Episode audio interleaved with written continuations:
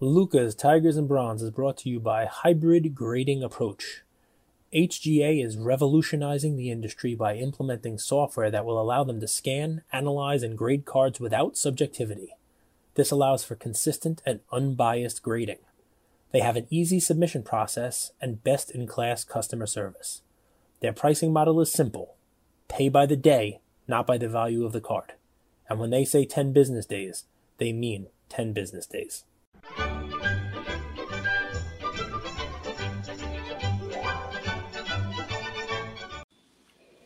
Good morning. Good morning, ladies and gentlemen of Luca Nation. You guys know uh, that before Cage, you know, kicks back a two liter soda, the energy isn't flowing, but this is going to be a different type of episode. And I'll tell you why. Uh, we're recording this in the morning, and most of the times, you know, we're recording mid or later in the day. But we have a dear, dear friend, and, truthfully, now I, I, could call this man uh, one of my mentors in the hobby. He's uh, someone who's incredibly, incredibly kind, incredibly patient. He's uh, someone who's just very considerate and able to share a ton of information because he's been in the hobby for 20 years, and we've had him on before. And his name is Eric Myers. I have no doubt that you guys know him. Paoli Hustle. I practiced that all night just so I could pronounce it properly now. Uh, but Eric, uh, Eric just went through some big stuff. He moved to South Korea with the family for a few years. He's working with PWCC. He's brokering six, seven, maybe even soon eight-figure deals in the hobby. And uh, we're going to get a scoop on a lot of things that are going on uh, in the hobby the last six months and what he sees for the future. And we'll talk a little bit about the national as well.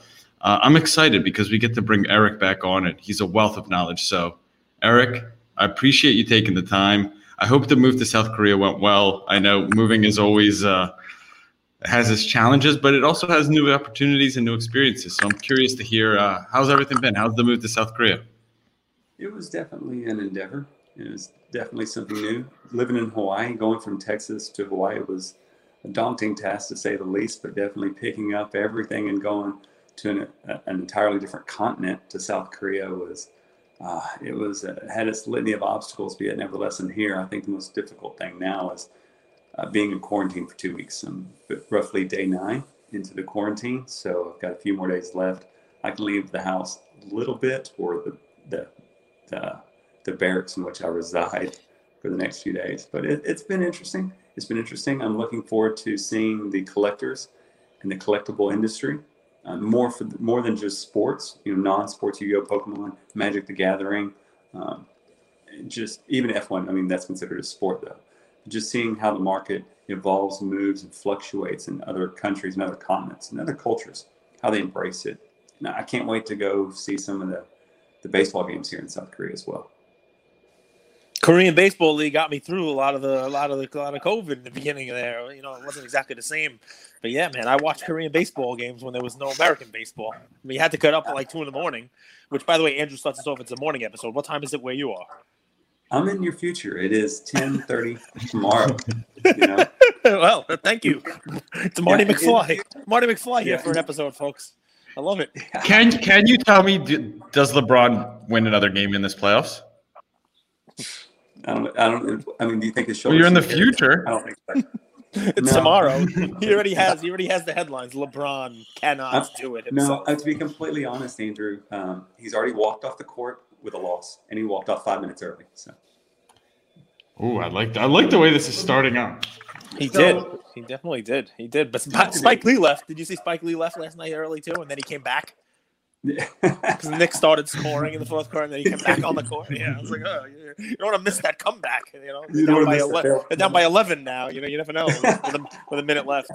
You don't want to miss the failed comeback. So, what do you think about that? What do you think about Trey Young stepping up and and handing the Knicks the loss? I really was thinking the Knicks were going to win. They didn't pull it off. Kudos to Trey Young. I mean, I think I wasn't seeing it.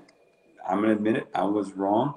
Uh, I think that's a shocker. I'm looking forward to this. I do think, and I called it pro, like I'm not saying called because it hadn't happened yet. My call was back in March. I picked Nets in five. Technically, I picked Nets in three, but Vegas wouldn't give me Nets in three. I thought, I thought it was still, be that. So here's the thing, right? So I I would shy away from uh, from from gunfire, right? I I you know when when the when the fire starts to burn, I run away. You know, this is the kind of guy I am. But I know that you two have had your mettle tested, right? You've had your mettle tested, right? You're a soldier, you know, and and Andrew has has he has had his iron sharpened by the best, trained under the great Gary V friend V um, you know, and uh, you know he's worked in the Bitcoin market. He's worked a he's worked a crypto desk in Wall Street. I mean, this guy, me, I worked on Wall Street too. I had a hot dog stand.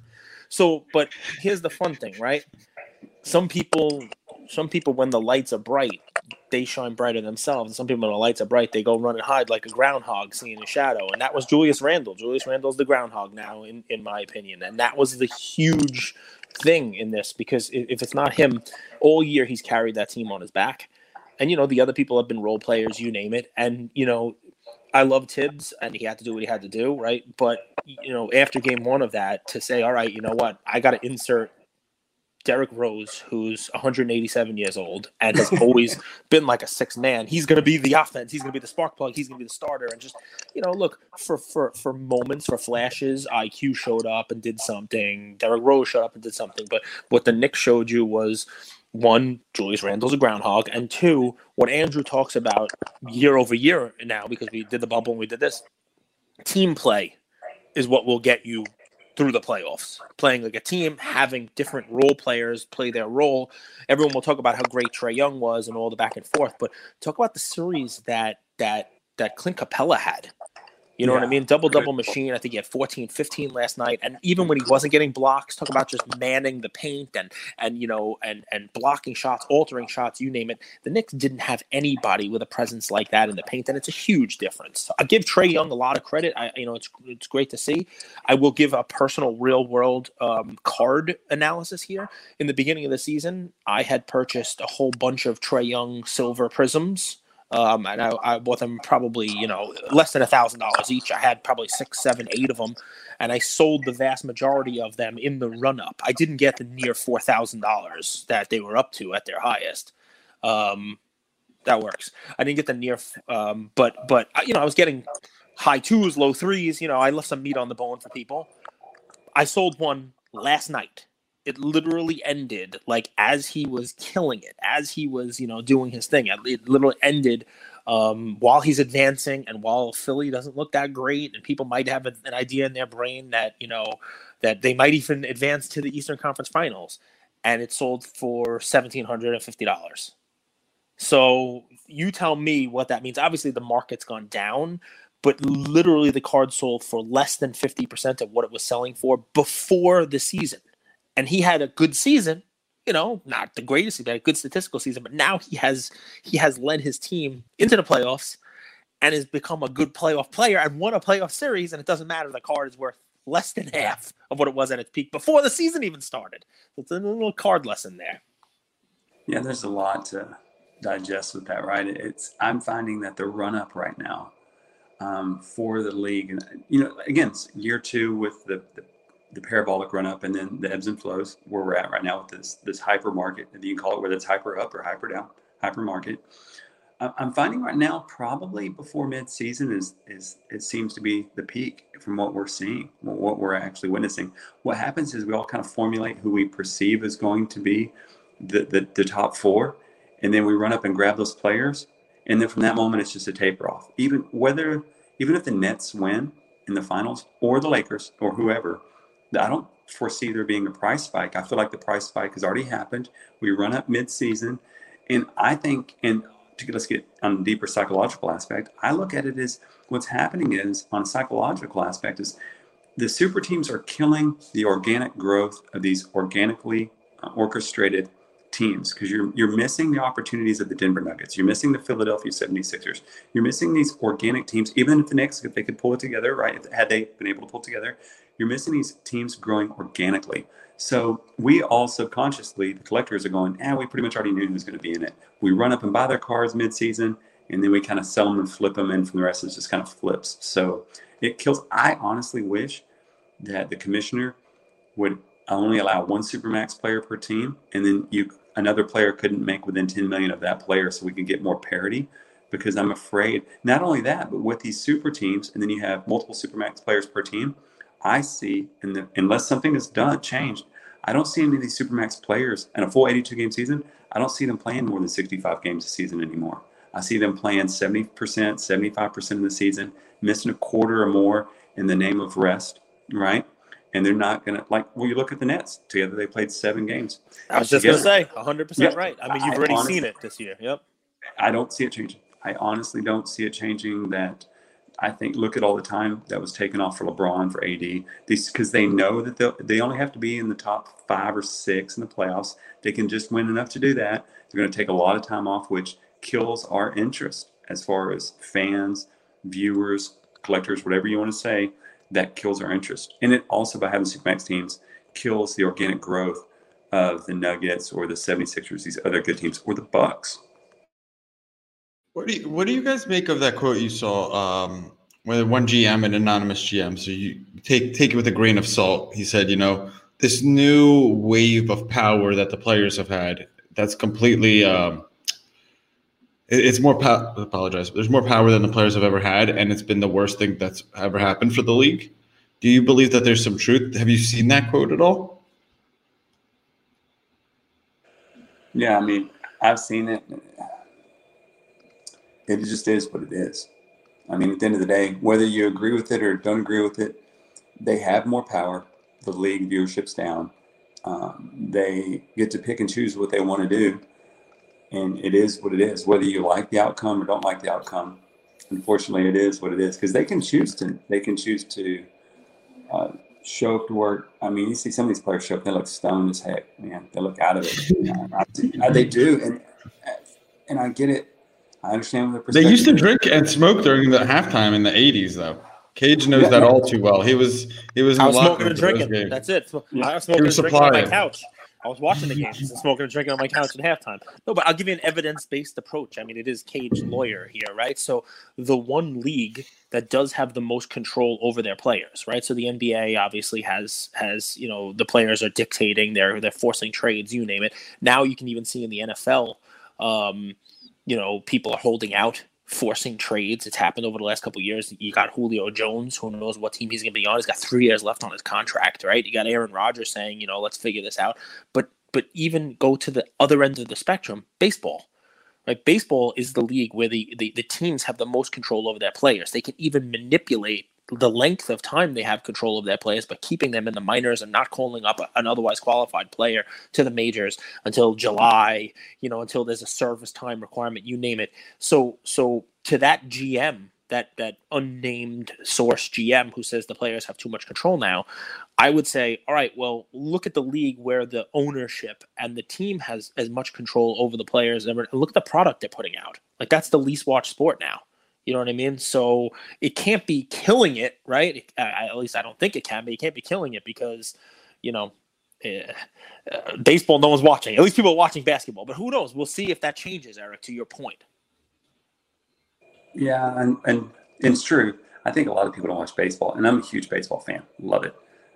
I don't like watching it because it just, you're right, there are changes that they put in. I don't feel like they, that they know what they're doing.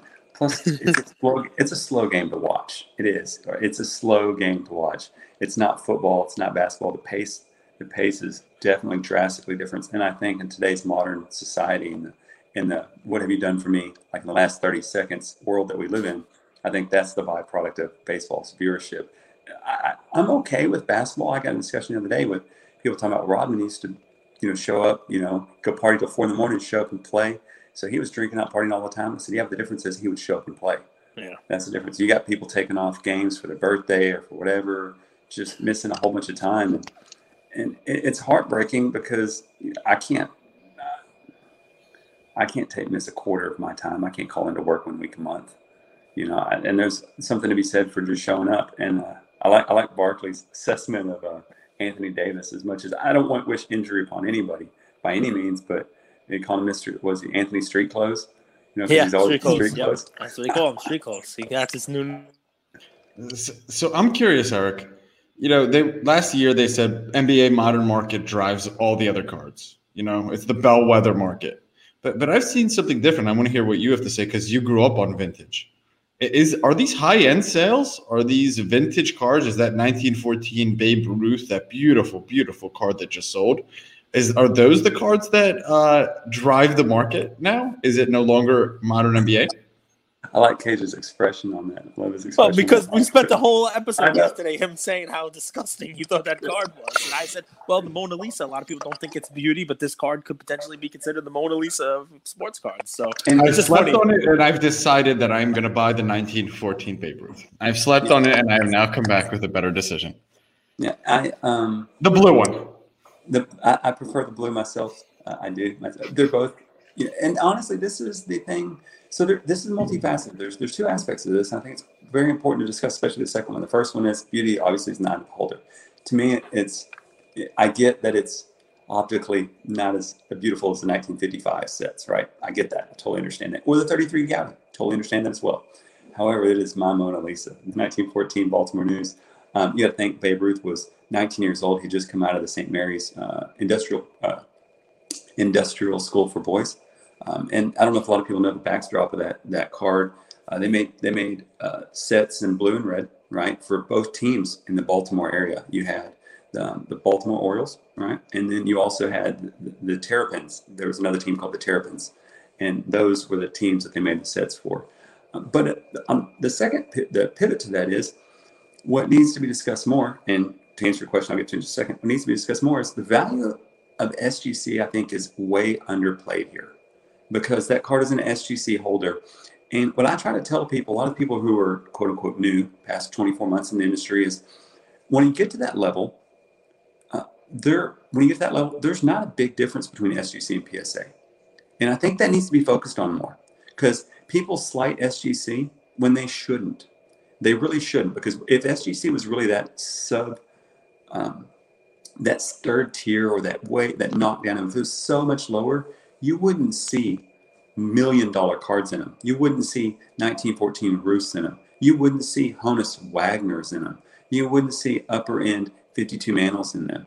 So they are really undervalued here, in my opinion. And I think that that should be something that should be discussed more often. People should be looking for decent SGC vintage cards because they're not a second tier. Even if they do sell for less than PSA, if that was a PSA 3 Ruth, I don't see it going for more than 5 or 10% more than it sold for now. I mean, you couldn't convince me that it would go for 15 million in a PSA 3 versus 6 million in an SGC 3. I don't see it going for more than six and a half or seven in PSA, if even any more. And if that holds to be true, there should be a lot more truth to that as you ascend down the vintage world. But to answer your question, Andrew, I think it is. I think vintage should be looked at a lot more as stability, especially when you get uh, in rare items. And if they do happen to be Mona Lisas, fractional shares start to happen. That card ends up being a 25 or 30 million dollar card. Maybe those fractional share companies should be a play. You know, you're not going to drop 100 grand into them, but you know, a few hundred bucks or a few thousand bucks into the shares. I mean, Cage said something funny. I'm going to turn this over to you, Cage. He said it wouldn't be a big deal if it was on a PSA slab or an SGC slab because SGC is pre-war. It would be a little funny if it was on a BGS slab, though. Right, like BVG. I wouldn't. Uh, there, I would say it's a little, little different. But I, I, I, to your point, exactly. Almost with a card like that, with it, with a with a pop report, a single digits, maybe ten, you know, out there, and you know, there's always going to be a. Uh, I guess it won't be a black swamp find next time. Maybe it'll be like a red tree find, or it'll be like you know a uh, desert uh, hole find, or whatever the next find's going to be that finds 47 of these in perfectly mint condition that somebody made in their basement. But so, um, yeah, when they have these single digit cards really the slab is just it- it's authenticity right? It's providing that stamp that that this is not you're not buying a fake. You're not buying something that somebody you know created for you. And condition is almost irrelevant. I mean, what's what's the best one of these? What is it a four a five? Yeah four right? So a four. So an sgc 3 versus psa 4 i'm sure there's a, a difference there. But when you're buying one of these and you know that the, you might see one of these come up for sale once a decade you know, SGC three versus PSA four, you take what's going to become available because you may never now as these at this price get get added into collections, into private collections where people are not going to. The, the person who bought this at a six million dollar valuation is not going to flip it in six months. Maybe they sell it in a couple years, maybe because somebody else has sold one for 10 and they're like, wow, look at a quick money I can make on this. But it's not one of those things where, like, if you're one of the two people, you say, well, I'm going to pass on this SGC3 because I know a PSA will come up in the next Goldin auction. Nah, that's not the way it works. You know what I mean? So, you know, that's my take on it. And yeah, SGC, uh, you know, for vintage stuff, they are they are legitimate grading. I mean, I've seen top top cards in SGC holders. You're 100% right. You do see Wagner's in those holders and you know, they were the other thing about grading and we talk about this is, you know, these companies, they all kind of have their time, right? You know, and for a while there was BGS and now it's PSA and who knows, you know. SGC does a little better job with their marketing. You know, maybe they maybe they give away two solo cups at the door of their of their grading facility. You know, when somebody comes into the frat party. Um, no, no, no good. Anyway, you got to laugh. You got to laugh for me. I laughed. I thought it was funny. no, but so listen. So, what's your take on that, Eric? What's your take on the collectible, um, what the fractional shares? You think that's you think it's good? You think it's bad? You think it's a nice way to like you know let people get involved in it? You think it's a way to you know, um, you know, publicize something without publicizing it? I mean, what what's your take on that? There's a million ways to go. As is with most things in life, I understand that there are negative aspects or there could be it could be used to a negative in a negative uh, way right i think there are potentials for manipulation in it that being said as is with everything in life. There can be uh, if i'm if i'm looking for the perfect solution i want it sitting on my hands into my last breath right? That being said we need it. We need it in the industry. It is an absolute necessity. The industry needs to evolve in a manner in which that the stock market. Now, I don't like how the stock market is void of pure emotion and love in regards to there's not an emotional attachment to a Tesla stock, really not emotionally attached to it. But the fractional share company is a necessity. It true, I mean, at the truest form, it's a necessity. Whether you support Rally, Otis, Collectibles, Alt, who, whoever your flavor is, or if you support them all, or new ones to come in, it, it absolutely is a necessity because it allows for purchases to be displayed. It allows for them to procure these upper end items. And like you said, for you to purchase them into whether it's you, maybe your, your teenage son, you're teaching them about the, the stock market, but this is a good pivot point to get them into the, the conceptualization of shares. It is absolutely something we need to have happen. We need more of them. We honestly, would be nice to have 10 or 15 of them. I know it sounds crazy, but also, I do like how some of them uh, collectibles. I think they sell. You can sell or trade daily or at least weekly. I think Otis is also the same way. Th- that is beautiful. That's beautiful. I think it, it, it, even needs to evolve more to where you can be at, like let's hypothetically worth the national. I would like to see to where you could trade shares. You know, if I'm buying a card from you, and let's say you've got, let's say I know you you, you got a Jordan, right? And I give you cash and you know 100 grand in shares of another let's say i gave you 100 grand in that babe ruth you know because they're only selling 1% only so many mm-hmm. people get them what yep. if you want part of that 1% but you got a jordan and you know you're not really looking to sell but i trade you all my shares and some cash for your jordan you know might do it it might get the you know might get the trigger pulled i think it's something we absolutely need to have and it's a discussion that needs to be talked about more often. so I'll, I'll, try to do this every time I, I, put my hand up and I say, "Here's the clippable piece for this episode." Right? Here's the clippable, my clippable one. I'm I'm talking to Ezra, talking to our bar, Rob from from Rally who was on. Talking about our guys who were on. Otis, hey Otis. I haven't had Otis on yet, but you know, bring Otis over here. Otis is one of my favorite, you know, Kanye Jay Z collaborations. So we'll have you on. We'll talk about that. So um, here's the point. You ready for this one? I will buy into the next fractional share offering that not only has an awesome card being offered to somebody, but to the people like me who don't get to hold the card, but get a fraction of a percentage. Let's use this Ruth, for example, right? If collectible went out, collectible, listen, right? You're to sell 1% at a, what was it, 60,000 valuation. So there's maximum 20,000 shares that are to be out there, okay? they should serial number 20,000 NFTs. And everybody who buys a piece, one of the 20,000 shares, gets serial number one through 20,000. It will cost very little for them to do it. They could do it on OpenSeas, do it wherever it is. And everyone who buys a piece of the share of the card should get a an NFT version of that card, serial numbered. And that's like their stock certificate. All right. And then in addition to saying, I own a piece, a share of this, they're also getting this additionally tradable thing that's got you know some utility it's it's their stock certificates. They can show hey by the way look i'm not i'm an owner. It's one thing to say at at, at the national or wherever else i got a i got a piece of that baltimore news uh ruth. It's another thing hold their phone out and say look at this. Here's my nft here's my token of that card. The the, the one that does that and combines this fractional share with this new type of token, this new type of, of cool asset that's out there, now you're adding on some tradability. I don't know how it work with the regulations, but I mean, if people issue stock certificates, I don't see why you can't do this. I could tell Eric likes your idea. Yeah, I like that thinking outside of the box, man. That's that's insane. It is, Cage. That's on another. I like again. I don't know that idiosyncrasies involved, the logistics, the you know software logistics of making that happen. But just conceptually, when you think about it, whew, yeah, I'm again, I'm, i have been hesitant in the NFT thing. I understand it. It's just maybe not for me. But if you're trying to get people like me, who NFTs just aren't for, into the NFT market, that's how you do it. That's, that's, that's right. You know, like I saw Topps um, was going to do an NFT. My Gettysburg Address, my third favorite player of all time is Lou Gehrig my Gettysburg Address speech. And most people never know this about me, other than my close family, and I listen to it on a regular basis, is Lou Gehrig's speech, his luckiest man speech. I pretty much have it memorized. I had probably for over 20 years. Uh, and is going to release an NFT about that. And when I heard about that, part of me was like, no. But then a part of me was like, I kind of want it.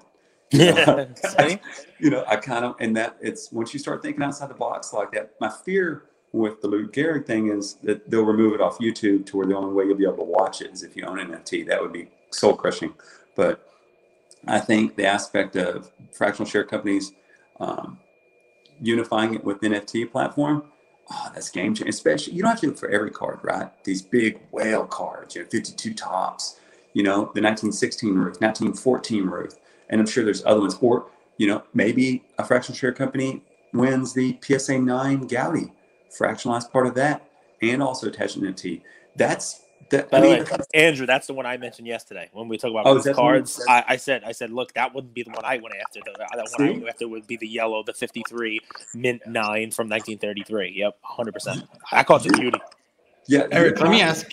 Yeah, yeah. Oh, go, go, ahead. Go ahead. I was going to say Cage might buy shares, but if they attach an NFT, he would have an alarm set for that puppy. That's right. I will. I'll buy multiple yeah, there, there, there's a difference between you know I'm thinking about it, and when they you know you get the email, you're like, ah, I'm not, you know. But if you attach an NFT to it, then I guarantee you, you're going to be sitting there, you know, paddling your thumbs, going, man, just waiting to hit that buy button, and that's what it's, it's just about. A- it's a cool add-on. You know what I mean? It's a cool thing, and it's another way to display it, right? I mean, if stocks have stock certificates, not that people, you know, who are investing and flipping have stock certificates, but I mean, like, it's a way to say, like, uh, part of the problem with and obviously a Ruth card worth six million dollars doesn't doesn't do this. But like you know, some of these fractional things, they're they're they're they're they're they're auctioning off their they're selling fractional shares of 30, 40, 50,000 dollar cards, which I get. That's a huge huge thing.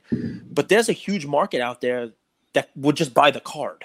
You know, I mean, you can't really do that with the six million dollar Ruth. So I get the fractional share for that. Trust me. But I mean, like you know, the smaller ones, I'll just get the card. And part of that was always like, I need to have the tangible thing. Like instead of me buying a, you know, a, a Ted Williams PSA eight, I'll buy a, a, four, and I'll have the whole thing for myself instead of owning shares of a sport, you know, a, a couple of. But if you if you have that cool other way of like, hey, I'm one of the club, you know, look what I got here. You know, like I got this, I got this cool little, you know, this this virtual version of it showing that I'm an owner of it. I got five of them. I got eight of them. I got, you know, whatever. That it's just a cool little layering on thing. That's you know, that's the deal. Eric, so a lot of people have come into the hobby in the last, let's say, six months to a year, and they've kind of got rocked. You know, they bought into a down market. Uh, they're a little bit discouraged. Uh, there's a lesson to be learned from down cycles and you've been through up and down cycles you've been in the hobby for for quite some time so i want to hear your expertise here you know these people that have got crushed we don't want them to leave the hobby they're good for the hobby the, the growth in the hobby is through more demand, more people, more buyers. What do you what do you say to those people? What do you say is the future? What's the next six months look like uh, for the hobby? Can you talk to them? Yeah, man. I mean, I really, if you've been in here for more than a year, say a year and a half, I, I hope you learned something um, about yourself. And I really hope you stayed in long enough to, to garner a passion for this hobby. I saw a meme the other day. I think it was Liam James posted it about how when things were good, there's everybody sitting around the table and eating. And then after in the bear market, right, it's just the collectors, just like people like me sitting there at the table and we're alone. That's my fear is that the market went through the roof. And at the end, I'm going to be left holding the bag of a, of a broken hobby that I've loved for going, you know, 16 years, right? It's, it's, it's part of who I am. Uh, I don't want them to leave. My, and I understand why PSA and Beckett raised the rates. I understand why Panini raises the rates. But what happens is people came into the industry because there was an arbitrage there to make money. They got in for the money, right? And I get it. When when these companies, and I love them, right? You know, I, I need them too. But when they keep raising the rates, it sucks up all the profit out of these new people that came in the industry. And I'm afraid that they'll leave if there's no money for them to be in it. I want them to be in it because they love it, but I also want them to be in it to make money as well. Um, I think take this opportunity to enjoy the cards that you have, learn about the industry, learn about the sports, like actually learn to love what it is you do. Like people ask me questions all the time. That's why I'm on here as, as a fountain of knowledge, you know, um, whether it be a history of the 1914 or, or even, you know, the history of, of different types of races in sports. You know, a lot of people aren't even aware that Jackie Robinson wasn't the first African American to break the color barrier. most people don't even know that. They just assume he was. Um, learn about maybe who was the first African American to ever play in baseball. Stuff to that effect. Take time to actually learn about what it is you put your money into. You know, but how to get them to stay in to make money? Diversify. Look at the fractional shares. Look, look. If you want to make money in the industry, right? Learn to put a pause. That's why a lot of people ask me, Eric, you made so much money since you've been in it. Why don't you do this full time and just do cards and not work? No way. I want to have a full time job. I don't want to have to be forced to do this for my only sole source of income. And another thing we had, mine and Andrew's experience, a lot of times when I sell, when I personally sell people stuff, I believe in the items so much, I'll offer them a money back guarantee. If in three to six months this card hasn't gone up, call me back. I'll buy back from you at full price. You have a zero risk opportunity to be involved in a lot of the transactions that I deal with. You know, because I've made so much money, I can offer that because I believe in my decisions and I believe in the players. And if I'm wrong, I'll buy that back in a heartbeat, 100%. You know, hang out with people like that, get to know people like that. Make sure that the people you're talking, that you're around or in the circle, aren't fleecing other people, aren't overcharging other people. Call them out if you see it. It's okay because the better the integrity is of the hobby, the longer it lasts we all want a 3x when we shouldn't. We should all be looking to make 20 or 30%. I love it. I love all of that, especially the subtle shout out to Jimmy Claxton from the Oakland Oaks. Well done. Um, nice done. This guy's a historian, man. It's uh, 1916, man. Um, so what was that? You, I said Jimmy Claxton was actually the person who broke the professional baseball color barrier. No, no, it wasn't. It was uh, William White um, but he was he was light skinned, so he kind of passed for white. What year? well, give, give, Walter White. Walter White no, broke the code. No, his yeah. name was no, his name is William White. What year? But, uh, give, give, me a second. Give me a second. Yeah. But, but he was kind of light skinned, so he could pass for white. However, there was a gentleman by the name of Moses Fleetwood Mac in 1884. 1884. hold on, hold on. I, I'm not done. I'm not done. Right? He played in 1884 for the Toledo Blue Stockings, and he played. Ironically, ironically, I believe he played one season. He played 42 games. Oh. Robinson's number. I believe he played 40. You could fact check me on this, but his name was Moses Fleetwood Walker. And Moses Fleetwood Walker. And Moses I mean, Fleetwood Walker. And so he was the first. He was the first African American who looked African American because William White could pass for white or could pass for multicultural. Uh, um, but Moses Fleetwood Walker was the first openly, he looked African American and was black player. and to break the color barrier. But now he didn't. So, career. so the Walker brothers both played for the Toledo team, but that was not in Major League Baseball. Like that was the American Association, right? Major League Baseball.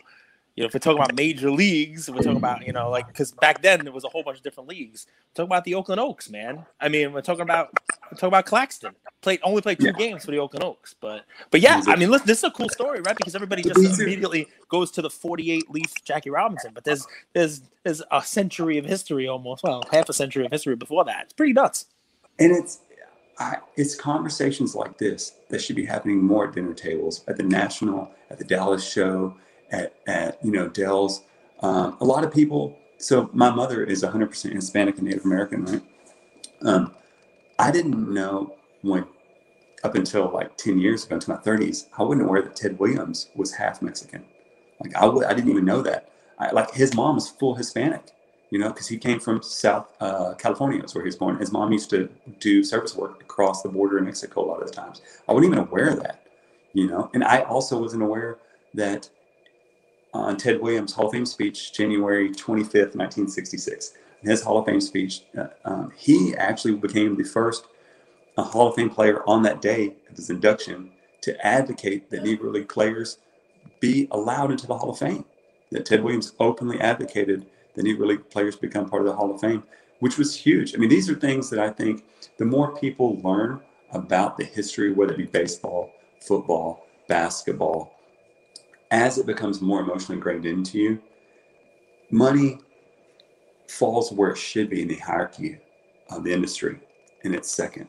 Money shouldn't be the focus. It shouldn't be number one. It, at best, it should be number two at all times.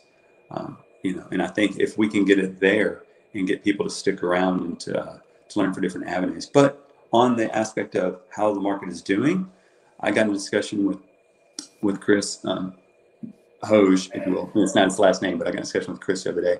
And technically speaking, that the um, the market cap right now is the same as it was a couple months ago. However, it's more diversified. You've got F1, um, a lot more soccer, a lot more non-sport or just things that they track. It, instead of it being parabolic in one sport and then a couple others, it is kind of flattened out across. F1, by the way, Andrew posted some stuff yesterday in, in response to a card porn post about tennis and F1, and he got some fun, fun comments back. We had you got a little, little heated stuff. Everybody likes to come after Andrew.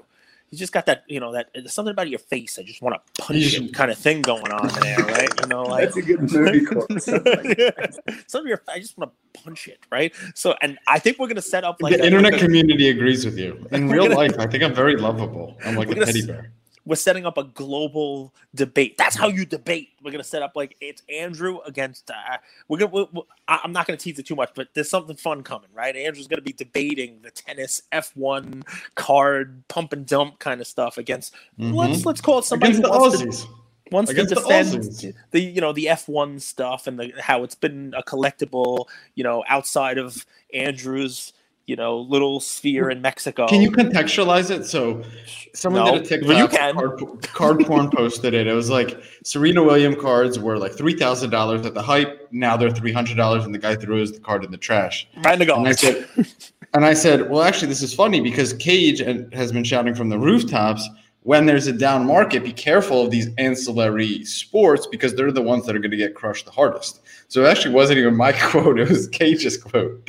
Uh, and I was like, and the guy was like, F1 and tennis are so different. And I'm like, the more I think about it, they have so many similarities. Individual sport, one sponsor.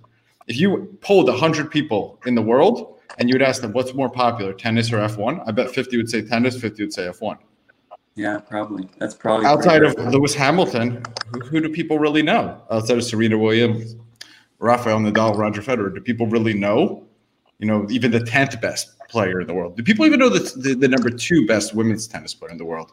So that's the angle I went with, but it's, it's going to be fun. You've brought up F1 twice on the show.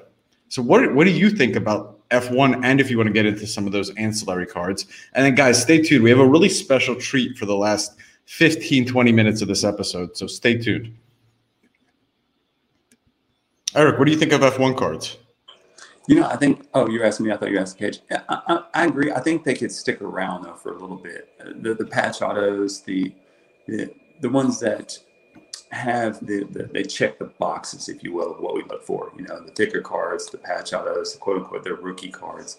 They they could definitely stick around. I think that there is more of a ROI potential gain in the F1, but as noted, the crash goes hand in hand. You don't get one without the other. Unfortunately, that's just how life works, right? Uh, I do think that things, as in tennis, they could go parabolic, and that was my worry with boxing and UFC. Right? They could go, they ramp up really high, but they could drop. There needs to be more of a foundation stability. I do think the audience base is there. It's going to take time to let those people um, become more comfortable with them, with the cards in the market. I do think as they get more and more attention, it will uh, take it will hold take hold better. I do understand. I understand, and, and, it's weird. Is you could debate these as Cage was talking about, right? It's like that. It's time to debate. You could. I'm kind of on the fence on some of these. You could convince me one way or the other. You know, I want them to be because I'm selfish, right? Coming from America, I want my big three to be number one. I want hockey to be somewhere like that little stepchild or the little secondary one, you know, um, that one that's just kind of off to the side. I want just the four, nobody else. But the truth is, it needs to be more than that. It needs to be globally inclusive to a lot of the other sports. Um, so it's going to take time. I do think they can do sports. And I don't know if Cage saw this, but I think when when it's going to be UFC Prizm, Cage might be singing a different tune. Why? because UFC you love Prizm. UFC. But UFC Prizm and you out. love Prizm, and this is a marriage made in heaven for you. Yeah, but it came it's a very out simple formula. And you know what the thing was? I mean, I can tell you when when I collected UFC cards big, when I collected, you know, I was really into them, and I, I had you know one of the top collections value wise. There are some real UFC whales. I know a bunch of them still, right? Um, but when I started collecting, I mean, I was buying 20, 30 cases of product when they came out and opening them all myself. Right, that's the kind of stuff I was just ripping like crazy. Like, you know, I did Ian pull heat? Did Ian pull fire? And I mean, Ian wasn't born, so so he didn't pull any. So I went to about in 2011. Leaf, you know, you say what you want about their products, right? But UFC was was one of these things where where Topps came out in 09, and at the time Leaf put out a product in 2010. There just wasn't a lot of, of product out there. And even though Leaf wasn't licensed, they came out with a, their second product and their final product was a Leaf metal product from 2011, which I loved. I absolutely loved. It was it was no pack ripping. It was boxes. So every case came with like I don't know 12 boxes, whatever heck it was, and each box had already not slabbed. It's sort of like a, a precursor to encased, but in top loaders, it had like I think five or eight top loaded cards, and in the order of you know best to worst. And the, the, the, best card was on the bottom and it was usually like a color card a 101 or out of five or whatever it was. Uh, they had an international version which had national prides which they've carried forward like flag background cards of the fighters from their country and stuff like that. Really cool stuff. And when that came out i opened I mean, I think they only made like 150 cases total of it. I opened like 38 of the cases. I opened like I opened like like over a quarter of the entire print run of the product. I loved it that much, and I mean, I one on ones like crazy. You know, Rory MacDonald was a huge you know rookie at the time. He, it was his first card, and you know Gilbert Melendez and the scrap pack with the Diaz brothers and, and those guys. I mean, like it was it was I opened so much of that stuff.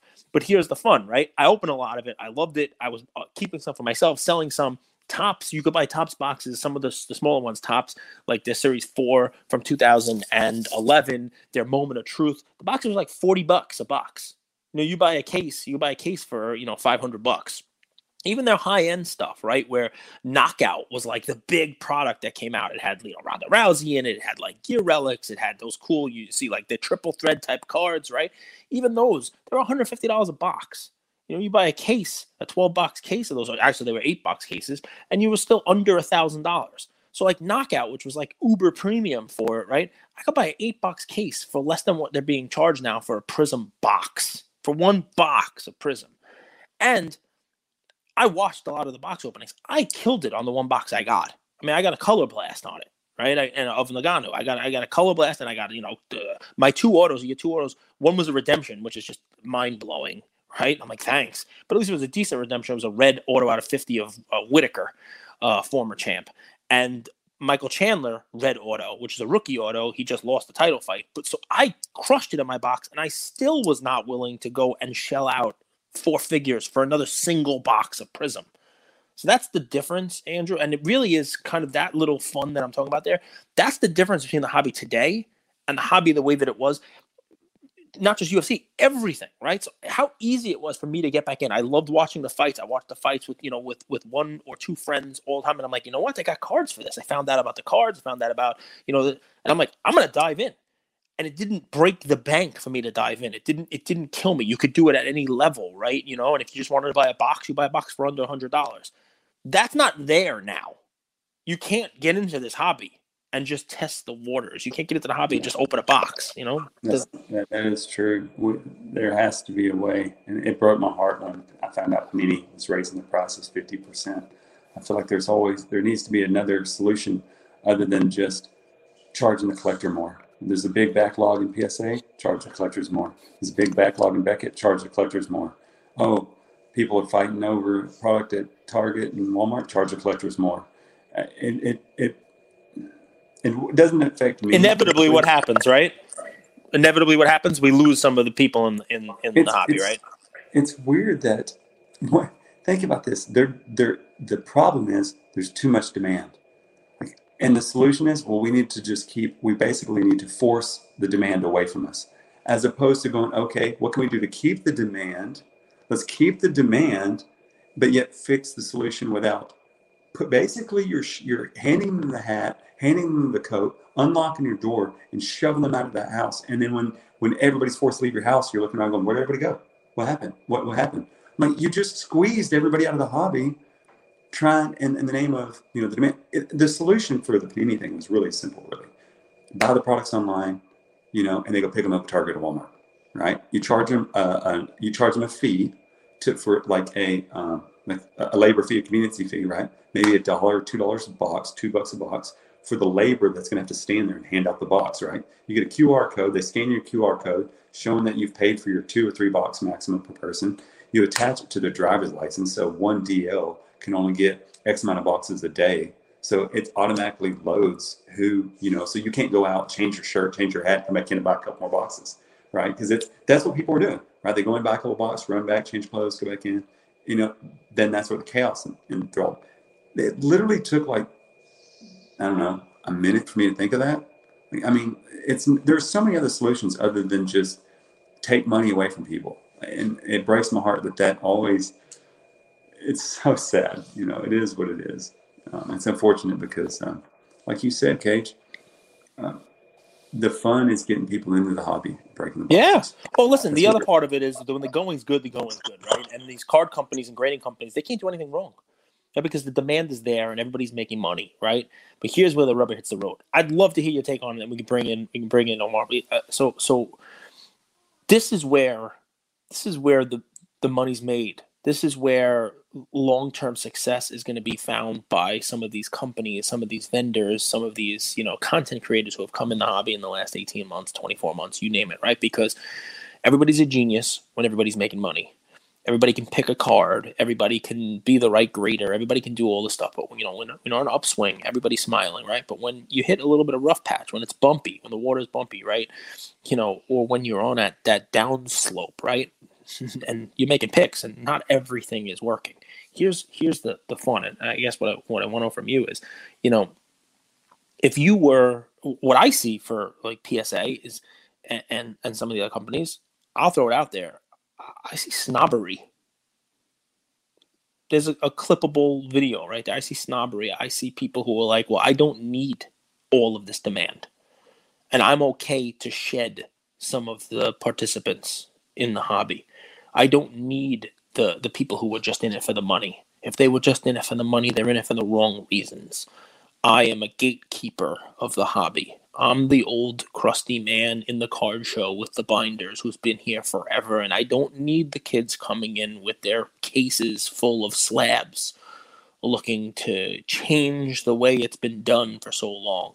And I think really, you know, I, I use this all the time, and Andrew always laughs at me, but I say sodium pentothal. I say if you pump a couple of these these these companies full of that truth serum, right? That sodium pentothal, you give them a little shot of it, right? I think they would tell you that they wouldn't mind siphoning off twenty percent and normalizing it and saying, all right, you know what, we will make more money by charging the eighty percent that's left 130% of the current price and we'll do better. We won't have the backlogs. We'll have less people, and we'll lose that segment of the the the, the industry that we didn't really even want anyway because they have for the wrong reasons. What do you think? what you're saying is, from your perception, and, and it makes a lot of sense. I kind of agree with it, right? Like, is so let's get rid of the ones we don't want, but in the process, let's hose the ones over that we want to keep, right? Let's overcharge the people that we want to keep. You know, so that's pretty that's, much.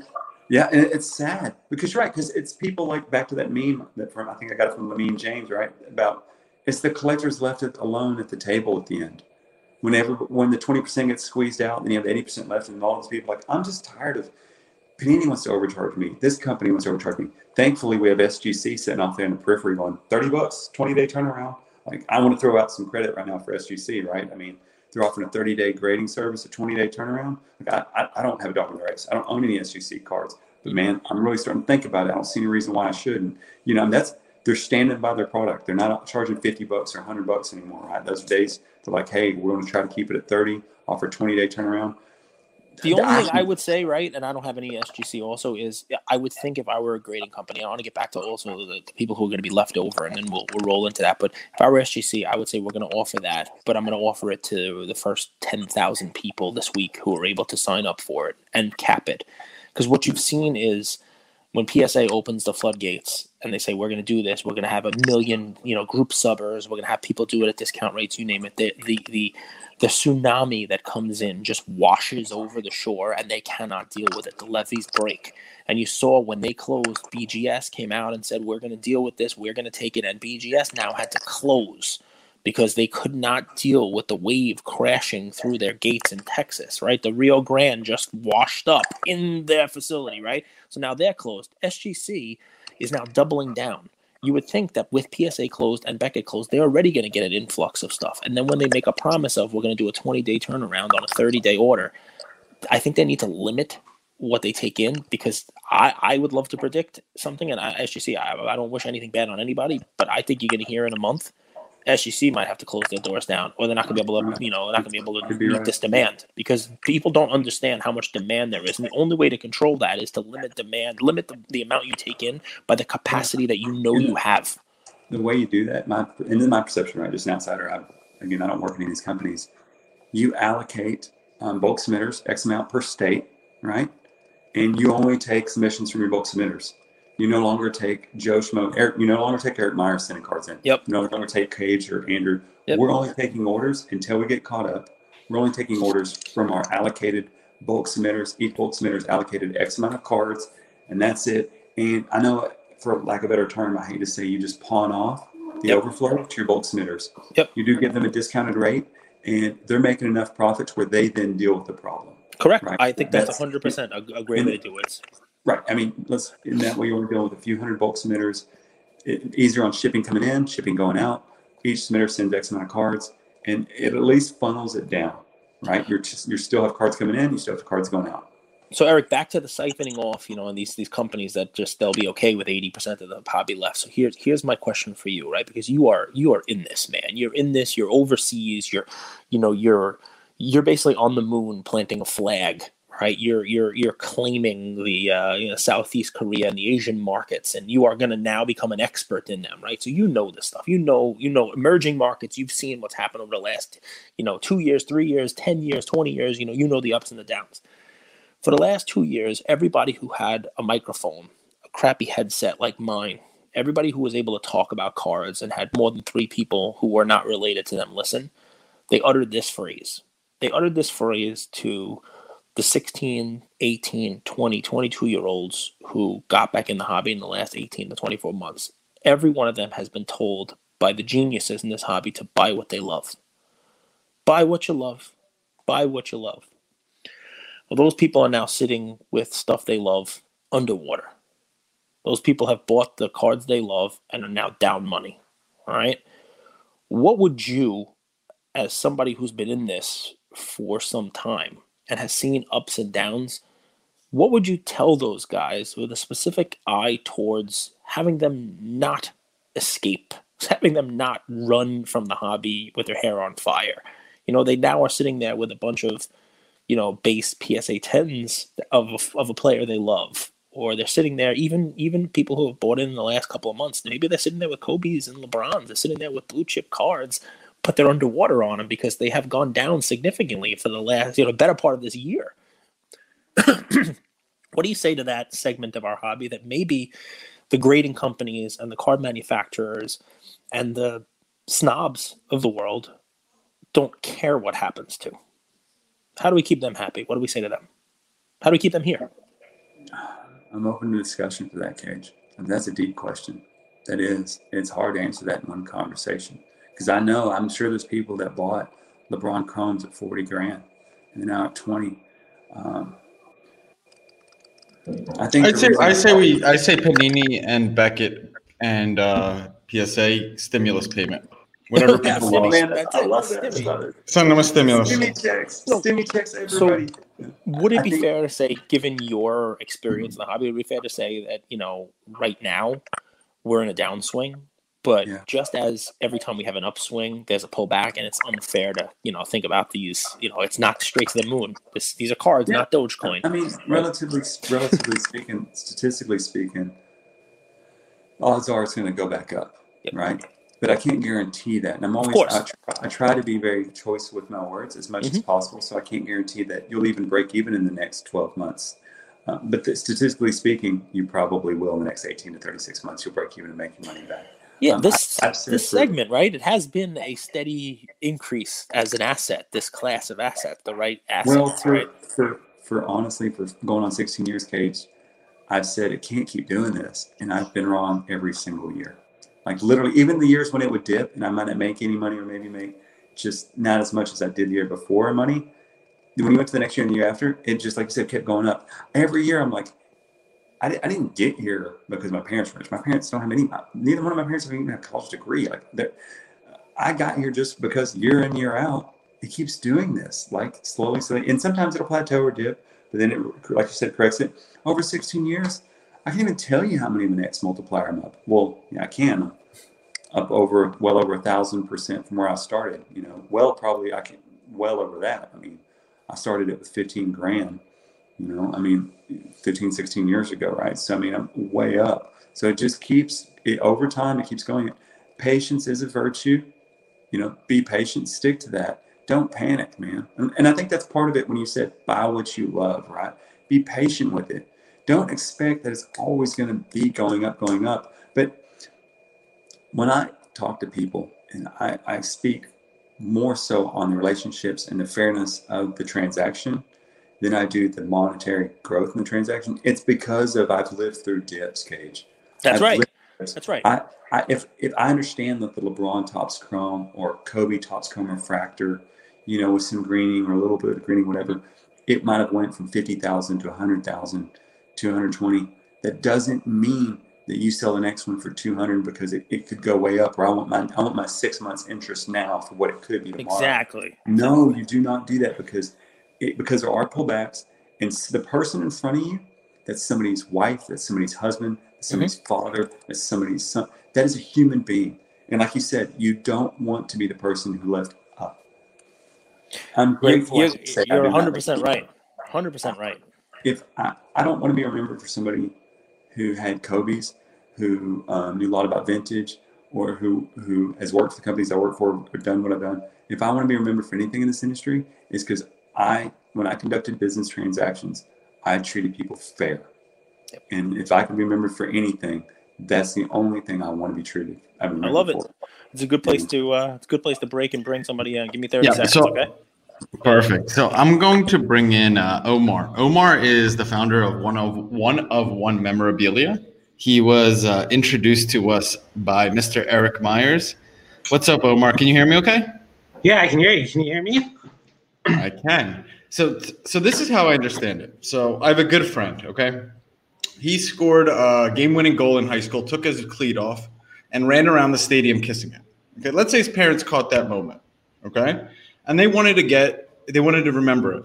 They could have taken a photo of my friend and sent that cleat in, and you would have made, you know, maybe a one of one or a one of five card to remember that moment. Is, is that? Am I thinking about your business the right way? Correct. So what we do is, yeah. So what we do is we make custom made memorabilia cards. So the whole objective is to make them as personal as possible, if that makes any sense. So this could be example while you guys are talking, I just made this card right here. So that's a home run ball that Can you show it a little bit closer? right there. Oh, that's awesome. And then it has the stats and everything on the back. Little Phil- Philadelphia Eagles? Well, it's a little league team that they have down in California. Okay. So yeah, we just kind of we design the cards for you guys. You send in your memorabilia material, or we can provide one, and then we put it all together and we ship it out to you guys wherever you're located. So we can do anything from baseball, ice hockey. I've done gymnastics. We put the actual trampoline into the card. Um, I've done a friend's child's first pair of shoes. We did added a video to the back of the card with a QR code where he had his first footsteps. Um, this is my little boy's birth bracelet. And then Cool. QR code on the back and a little message to my wife. Omar, tell me. So, uh, you know, Eric just maybe 30 minutes ago, he said, you know, I wish, uh, I wish we would get back in the hobby to not just worrying about money. I mean, money's important, but doing things for for for the right reasons. It, this to me, it was the most evident epitome of that. Talk to me how you started this business. What was the urge? What was the need? Why did you want to start uh, one of one memorabilia? It's my passion. Like this is I love cards. I love the the whole thing about it. I love how it brings back childhood memories. I love how you're as close as you can get to a player, if it's Wayne Gretzky, Michael Jordan, Kobe Bryant, LeBron James, whoever it is. Like it's a big part of my life and who I am. Um, for me, you know, these cards are just not they're just not typical trading cards. They're not your normal trading cards. They're actually they motivate, they inspire these kids. They like some of them like you see their faces and their reactions like completely priceless. Like if I had that growing up as a child and had my own personal card, like man, like I'd be over the moon. And the thing is, is like I would probably look at it right now and be like, oh, I remember that moment. So it's just like enhancing memories and stuff too. So it's keeping the hobby alive as well, as well with the younger generation. I think that's really important. Like we need to, like these guys are saying, like that was a great podcast or video, um, but it's keeping the hobby, keeping these kids interested in it. You know, having them to believe in themselves. So there's there's so much to it. Sorry. So, Yeah, and I, I agree with Oh, sorry, Eric. I was gonna say, uh, no, I love you. I love you sharing that. And It's, it's, it's passion projects are, are, are amazing to hear from. Uh, how did you and Eric meet? I, I think Eric, that's what you were trying to get at. Yeah, so that's how I found Omar was that honestly across my Facebook last year, uh, I saw some of his cards, and I was just enthralled. Like I mean, literally just blown away. I, I saw it instantly. I, I wasn't attracted to it from become a partner to in order to make money. Like I was just, I thought about yeah, what Omar said. When I if I was a kid, when I was 12 years old swinging the bat, what would that have thought if one of those if I had one of those of me? you know and it just it literally it moved me you know it's they're like 25 bucks it's nothing and a game used jersey um, in there like card stamped one of one whether it's 130 point or 260 point card the connectivity that it would have made me feel because went back when I was a kid, you just had like a little card. It's like a little really thin card with a picture on it, maybe your name on the back. It was something, but it wasn't like the iconic looking cards that these are that, that, that offer the community today. And I saw him and I went through and I went to his website and looked at the multitude of different formats you could use, different sports. It'd be tennis, baseball, basketball, football. And then he started doing them for soldiers, um, baby bracelets. And it was just so many different ways, so many different avenues that you could utilize it. I just had to reach out. I had to, and we've talked and communicated ever since. And uh, especially once I moved out here to South Korea, I decided I wanted to partner up with him just because of what Cage had mentioned. It's hard to get connectivity from adult to child in this industry. And this is it. This is a connecting point. And life has blessed me a ton in this industry. And if I can spend the next year or two, year or two trying to bring connectivity to the youth, I, would rather spend my time doing that. Omar, what are some cool uh, what are some cool kind of memorabilia or cards that you've made? What are some cool things people have sent into you that you know kind of surprised you or interest you, or you were like, "Wow, I could have never even thought of a use case for this." the, the baby shoe was really interesting, um, like because growing up in the hobby or collecting as well too, you're always thinking sports memorabilia. Like you're always thinking a piece of a jersey or a basketball court, but a baby shoe, like that was like, oh, that's really cool. Um, like, like who would ever think of like putting a child's shoe into a card, right? Because in reality, it's like, let's be honest, like a lot of the um, baby stuff, like you just put it on the shelf and then that's it. It's left and forgotten, right? So I thought that was really cool. Um, I don't think it's the memorabilia, like what they've said. Like baseballs are very common, hockey sticks, uh, basketball courts, nets. It's the reaction. It's priceless.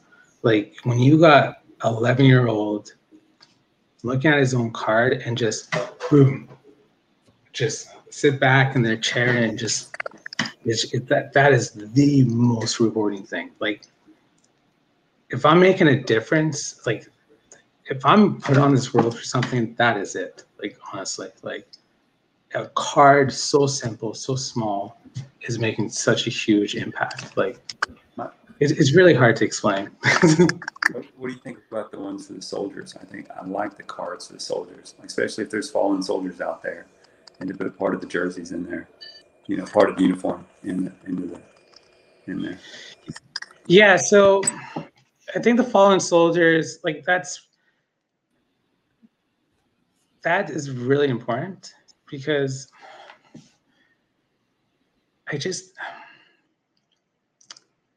for me, they've done a lot for us, if that makes sense. Like they've done so much for us. Like they basically gave us freedom. It's because they're, they're here, they're safe in our own household. So um, I really don't get too much into them because those are really, really personal items for a lot of people.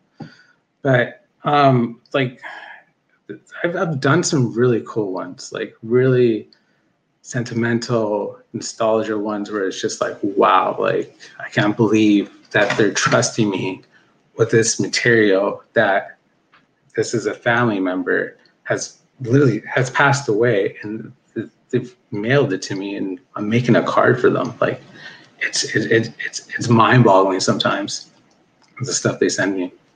So, guys, listeners of Luca Nation, here's what I'd like you to do. So, please go follow one of one MC on Instagram. You'll be able to see, you know, there's rugby, hockey, football, baseball, all different types of cards. And I think uh, this is one of those things that's visual when you see it. When you see, you know, your your little boys, your little girls, you know, like the thread from their their basketball game or uh, whatever it is, the baseball from their from their little league game. I think when you see the visual representation of what we're talking about, it's super super valuable.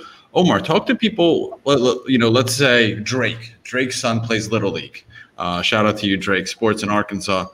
His son hits a walk off home run. They go, they get that ball. What's the process from that moment to then go ahead and send it into you and get it uh, manufactured? I guess. Yeah. So you just log on to my website, www.101mc.com. You select your template. From your template, you fill out your information, and then it'll give you options if you want to either mail your memorabilia material in or us to provide one in. And then you just go through the checkout checkout process, and then you go from there. And then I try to make it as personal as possible in regards to the service side. Like is I'll keep in contact with you, update you the process when I'm shipping it, provide you a tracking number, expectation dates of delivery and everything else as well too. I'll provide a proof too. So in regards to the design concept, like I'll provide a proof, you guys will prove it, then I'll put it into printing, and then that's when I assemble everything, and then I'll send you the final card, then ship it as well. Am I seeing this right? It's twenty five dollars per card.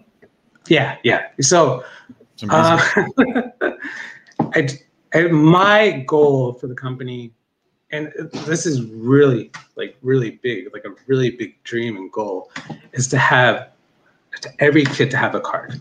Period. Like, I know it's not possible, but that's my dream. Imagine if uh, Babe Ruth's 1914 card wasn't his true rookie. Imagine his uh, 1905. His mom sent one of these into one one of one MC. That's the card I want. Don't laugh, man. I mean, seriously, it's funny that this may actually be something. You know, I don't know. I forget if it was Goldin or who had it, but somebody had this dual sign Mahomes Mahomes, right? Where someone got Patrick Mahomes' signature, right, on the back of a car of his dad's car, his right, or dad's something like that, right? It was on his dad's card, and they had the kids on it in the locker room or something like that, and it just sold at auction, right, Eric? Yeah. and so right, what you're saying, it actually can come, especially you know if Omar's making these little league cards of of the people who are going to be in the little league World Series are going to be like legitimate players and that kind of stuff like that. You know, you could wind up with the next guy who you know turns into the next big thing, the next Patrick Mahomes, the next Tatis. Omar might have made his real rookie card. So you're 100 percent right. I mean, I know it's a joke, but it's it's already happening. So yeah, that would be pretty cool. That'd be really cool. You know, I see a different expansion on it, right? I mean, twenty five dollars per is it might not be, but I mean, for a company like me and Andrew, maybe we get ten VIP business cards. Get a piece of like you know Andrew's Kobe jersey that he wears on the episodes, or you know one of one of one of the Luca Nation's favorite of my T-shirts. Like today, Andrew, you know Andrew's texting me, uh, and I said, "Hey, Andrew, remember when I asked for your opinion?" no, me neither. So I mean, you never know. Like these shirts, they you know put them It's card. easier for Cage to literally rip the shirt over his head than to just stand up. I That's stand what we've got to. Dude, we this is a Zoom world. I do every one of these episodes, 332 episodes now, with no clothes on below a shirt. So you don't want me to stand up. Okay, trust me. Just let me show the shirt and do my thing. Okay, Oh, these poor guys. We don't need them to have their breakfast lost this morning. But no, I love it because I would expand it out beyond just the kids' sports cards. Like people are now paying more than twenty five dollars for their Christmas cards. Seriously, Christmas cards, right? Like where it's special picture with Santa Claus. I got friends that have to book their Santa Claus pictures in April. This way, these fancy pictures of the Winter Wonderland come out, and whole uh, with, the, with their i mean, most of them only have one kid, but but so but you understand what I'm saying, right? So so I would love it. My grandfather was really good with his hands. He was a super in a building in in uh, Central Park South, right? And he was great. He used to make ornaments for us, you know, like wood carve and the whole nine yards, or you know. And every year we get a Christmas ornament for our Christmas tree, and we'd hang them up. And he made it.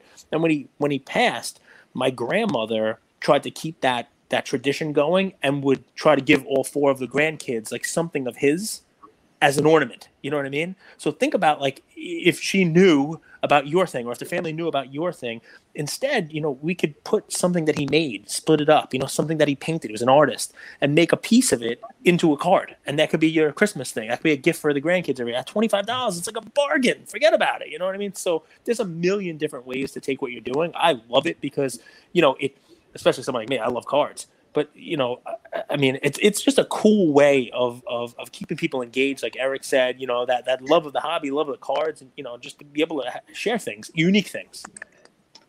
There's going to Yeah, be there's going to be one kid, probably one kid in the, in the near future that is going to send their jersey or their logo man, and there's going to be a one of one logo man autograph. Cause, and he does so. Omar, we do both horizontal and vertical. It's not just horizontal. There's horizontal and vertical cards done. So there's probably going to be a superstar with a uh, his RPA, if you will, his rookie patch auto logo man that's going to be out there. It's going to be made in the next couple years for that kid. You know. Yeah. Um,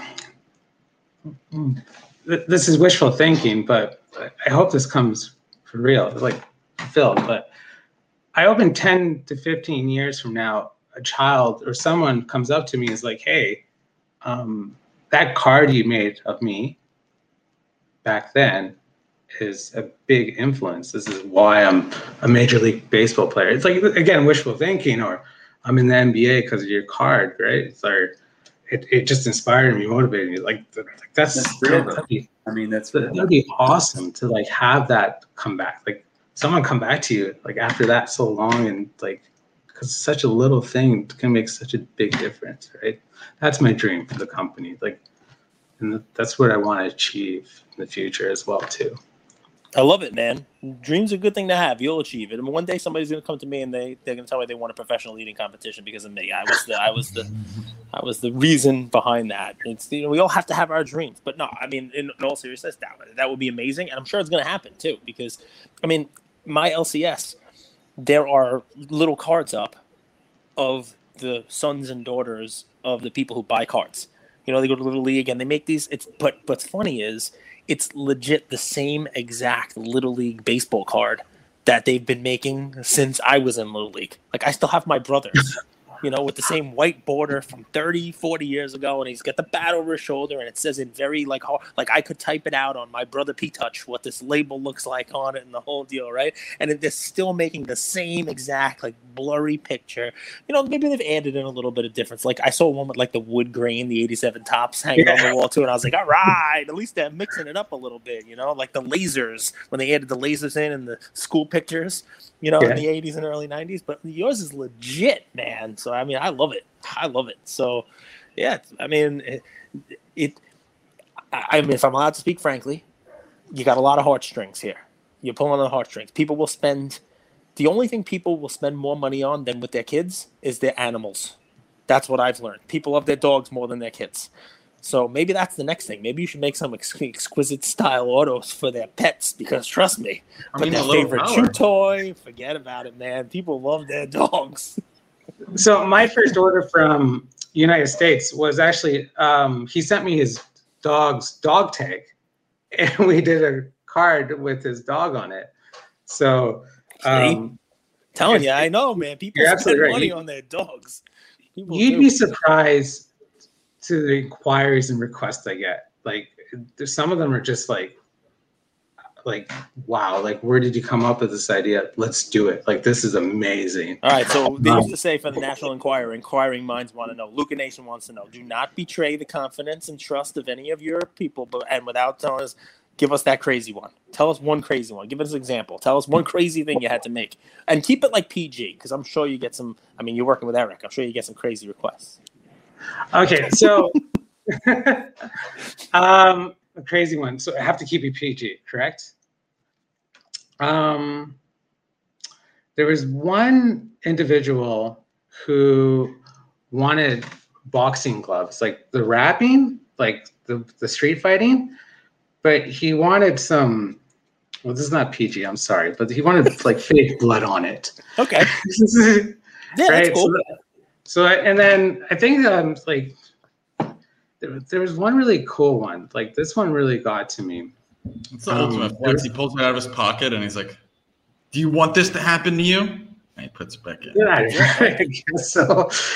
Topps Um, actually made those. Tale of the tape. Tale of the tape cards and tale of the tape auto was actually the boxer, the fighter tape from under the MMA gloves. They actually put the tape in the cards. Some of them signed. Pretty cool stuff. And a Randy Couture one back in the day. Next. Oh, really? Go, what else, Omar? Um, one was really cool. Um, they had um, just recently a coach. He was just diagnosed with cancer, and um, they was just like, "Hey, can you just pump out a card for me? Can we make this happen within 48 hours?" I think they're in Perth in Australia, on the other side of the country. It was like, "Yeah, let's get it going," and um, for them, like it, it was just, I think it was just really cool to just have that, have them call me and be like, "Hey, can you do this for us? It's a going away gift. This is his last season. Unfortunately, he won't be with us." Um, it's not odd or weird, but I thought that was really cool when they called me up to have me do it. I thought that was just like be part of that. That was really cool. That was really cool. I love it. So Luca Nation, go to one of one MC on Instagram. The website is one of one MC. You'll take a look. I mean, most much of our audience, I mean, we know this cage. father son. You know, Drake is just one example. That so many parents in the hobby. So I, I know there's a huge, huge audience for this. Eric, Omar, any you know final words before we, we wrap this up? We're going on uh, about an hour twenty here. I know this is a super valuable episode. Any final words? What's the roadmap of 101 looking? Are you guys adding more designs? Uh, any final words before we, we kind of wrap here? Yeah, so every six months, we're always coming up with new designs, reinventing what's coming out, what's going to be new and fresh. Um, always trying to be creative. Also, we're coming up with a design program as well too, where you can sit down with your child or yourself and design a card, and you can upload the memorabilia material that you want to pick or include in the card. Or if you're going to mail one to us, you can take a picture, and the memorabilia material will come up on the card digitally. So you'll see more or less the finished product, and then we'll make everything for you as well too. Um, there's a couple of long term. Um, there's a lot of things down in the pipe, um, but those will come slowly. They're still working on them. I'm, they're brand new, so they're just right now. It's just getting the quality the quality is there, but it's there's always improvement to be done. And then our service, there's always improvement for service as well too. If, if we could support, post on our Instagram, you know, do anything like that, you know, give out a code called Luca Nation or anything for our customers, we're super happy to support. We support businesses we believe in, uh, and we we'd like helping you know new businesses grow, especially with a business like yours that uh, fills a huge need and tugs at the heartstrings as well. Uh, Eric, you know, I know you moved to South Korea, but we still love you here in the States. You have a huge fan base here. Thank you have a huge, huge fan base. Gone but never forgotten. awesome. you know, thank you as always. Thank you for having me back. I greatly appreciate all that y'all do for the industry and that you've done for me.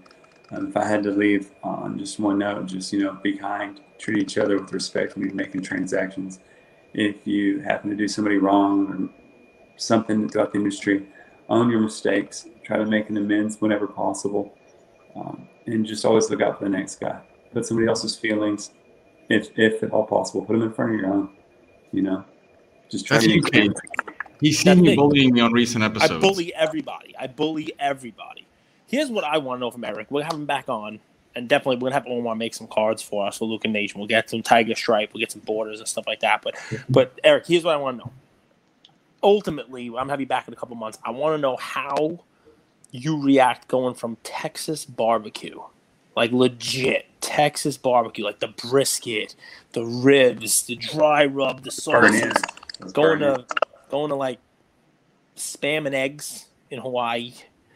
You know, like, and uh, you know, you're haole, so I'm gonna give you like, you know, I'm gonna give you a little, a little fun with the with the, with the native, right? To I mean, are you gonna go full kimchi, bulgogi? You gonna go like you know, you know, slices of uh, like like like like pork belly? I mean, are you gonna go full on? You know, I mean, you, you, this is what I care about. You move different places. Yeah, no, I, I care about the food, man. But is there um, a Chick Fil A in South Korea? That would be the first question I would ask before I moved. Already asked. No, but they do have. I've already eaten that. They do have a Texas Roadhouse. Been there like four times. Ooh, yeah, yeah. on military base. We got Texas Roadhouse. I've eaten Texas Roadhouse. I was there for lunch. I actually was there for lunch today, so I've been at Texas Roadhouse. But I am uh, probably the next couple weeks. I'm going to be in Seoul. I'm going to post some videos on Instagram going through Seoul, and if I can find some LCSs there in Seoul, I want to just kind of just bring them in there. I'm probably going to take around like I'll pick one Kobe auto that's graded right.